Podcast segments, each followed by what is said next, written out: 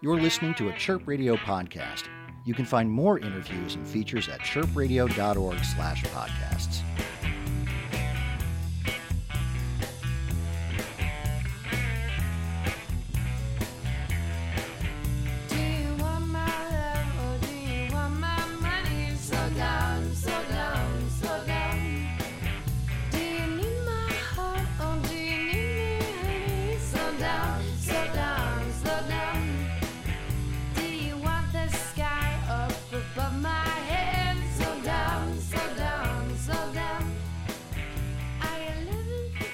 This is Amanda Roscoe Mayo for Chirp Radio, and I am here in the studio with Baby Money, aka Pamela Maurer. I want to read something for our listeners before we get started, which is some, which is on your website, and I just love it so much. So I feel like I need to read it because it encapsulates you. Oh no.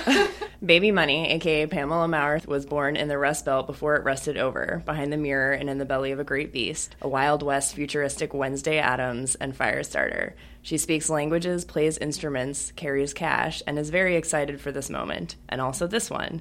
Baby Money loves your face. I like that. I like that too. Did you write that? I did write that. Awesome.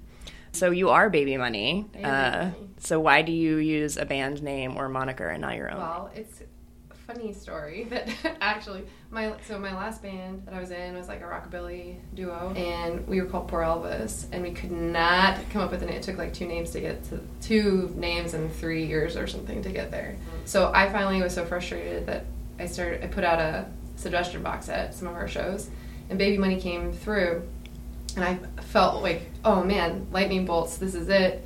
This is the name, and I pseudo convinced my bandmate. And then like the day that we were going to announce the name, he was like, "No way, can't do it. I just can't do it. It's too weird. It's too. It doesn't. It doesn't sound like a band. It sounds like a person."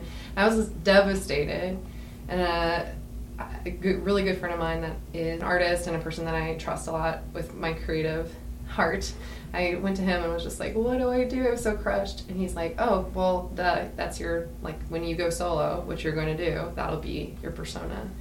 Um, so that's how it started, and then it's interesting because I was when I started the project, I didn't. I was afraid of asking, of imposing on anybody to be my band. For some reason, I felt like that was an imposition. It was so strange for me to be on my own, and I especially didn't want anybody to be part of like Pamela Maurer's band of good time, old funky, whatever. And so I took that moniker and then kind of allowed it to become this character, this like suit of armor that I could put on. And then each band that came along would have their own little pseudo name. So my current band is the Down Payments. So it's Baby Money and the Down Payments, but it was the Bad Investments, it was the Loan Sharks, it was the Wooden Nickels, and like the spirit of the music and the spirit of Baby Money, I think is, Uh, you know, post financial apocalyptic Wednesday Addams. Like she's she is a fire starter. She's someone who's braver than Pamela Maurer. So it's easy. It's an easy suit of armor to put on, I guess. I mean, I don't know. You pro- you seem pretty brave. You like you perform in front of people and you ride a motorcycle, so These are true facts. you got that on lock. Maybe. I don't know if brave or unladylike is the better description for myself. you know, if you Google baby money, um, a lot of Oh, really man. interesting things. I mean, it's mostly you that come up, but you know, you'll get a lot of pictures of babies and money. And then there's also the Urban Dictionary definition, which um, I don't normally like read this much during an interview, but I just feel like it's like so it. relevant. I'm like writing a paper with you. So the Urban Dictionary definition of baby money is a term used to describe a small amount of money. It may also be used to describe something that is less than acceptable. Like, for Oh. example, how much was dinner?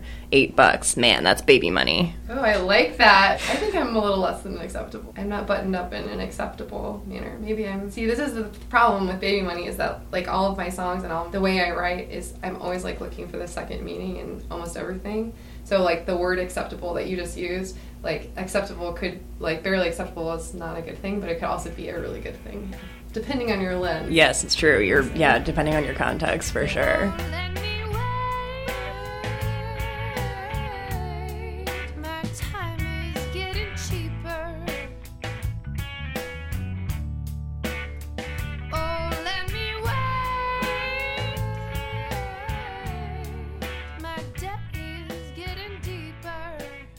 Let's talk about your latest project. You just released Shy City Volume 1 Pyramid, and I understand that there are two more volumes to follow There soon. are two volumes to follow. Hopefully soon. We've had a little bit of recording woes. It's not really woes. It's just timing has been, you know, the old herding cats analogy.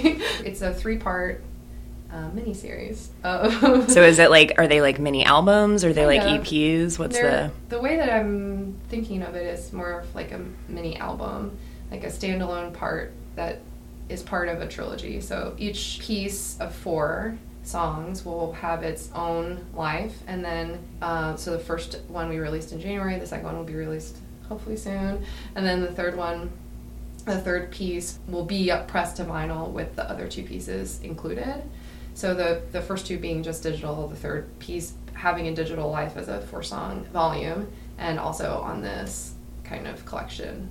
That's cool. So do they each sort of tackle different narratives? A little bit, yeah. And again, with that like double meaning, like the vo- volume of a pyramid is that whole, the whole first album is imagine if you will a universe of characters, and the Baby Money is the main one.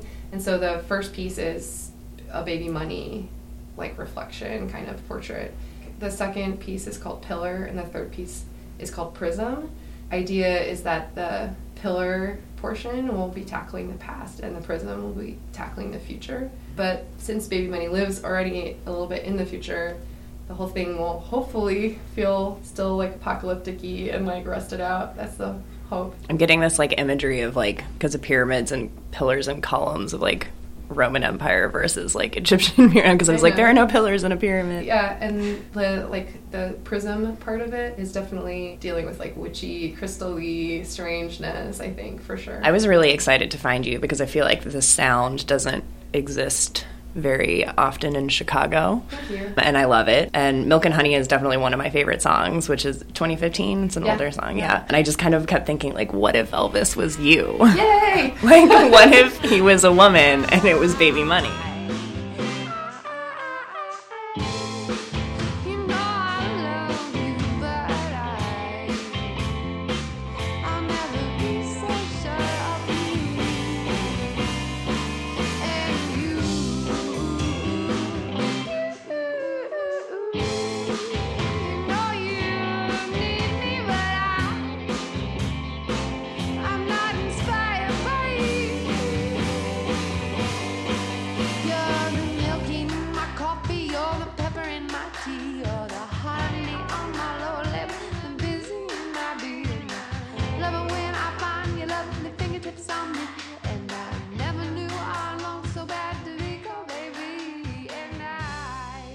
I think what happened was I grew up singing in choirs and in church and things like that. My dad played bluegrass all the time and then occasionally played blues music with a friend of his.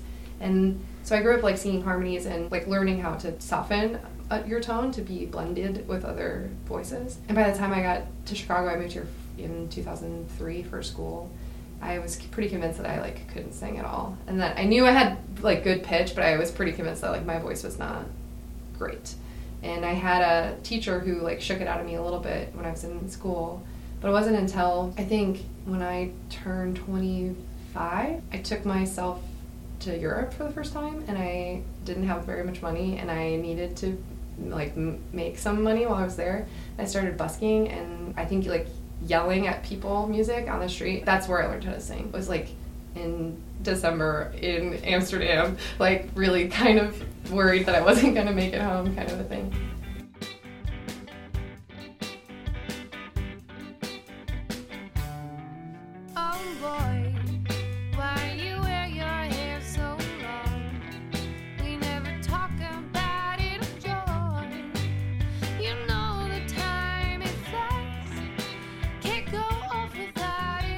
If you could play any music festival in the world, what would it be and what time slot would you want? Oh man, I would play Hogmanay, which is the like Scottish New Year celebration, and I would play like at 11 p.m. and then I would be the person to kick off the Auld Lang Syne, like the song that everyone sings at midnight, and then I would that would be a dream. Dreams would come true that night.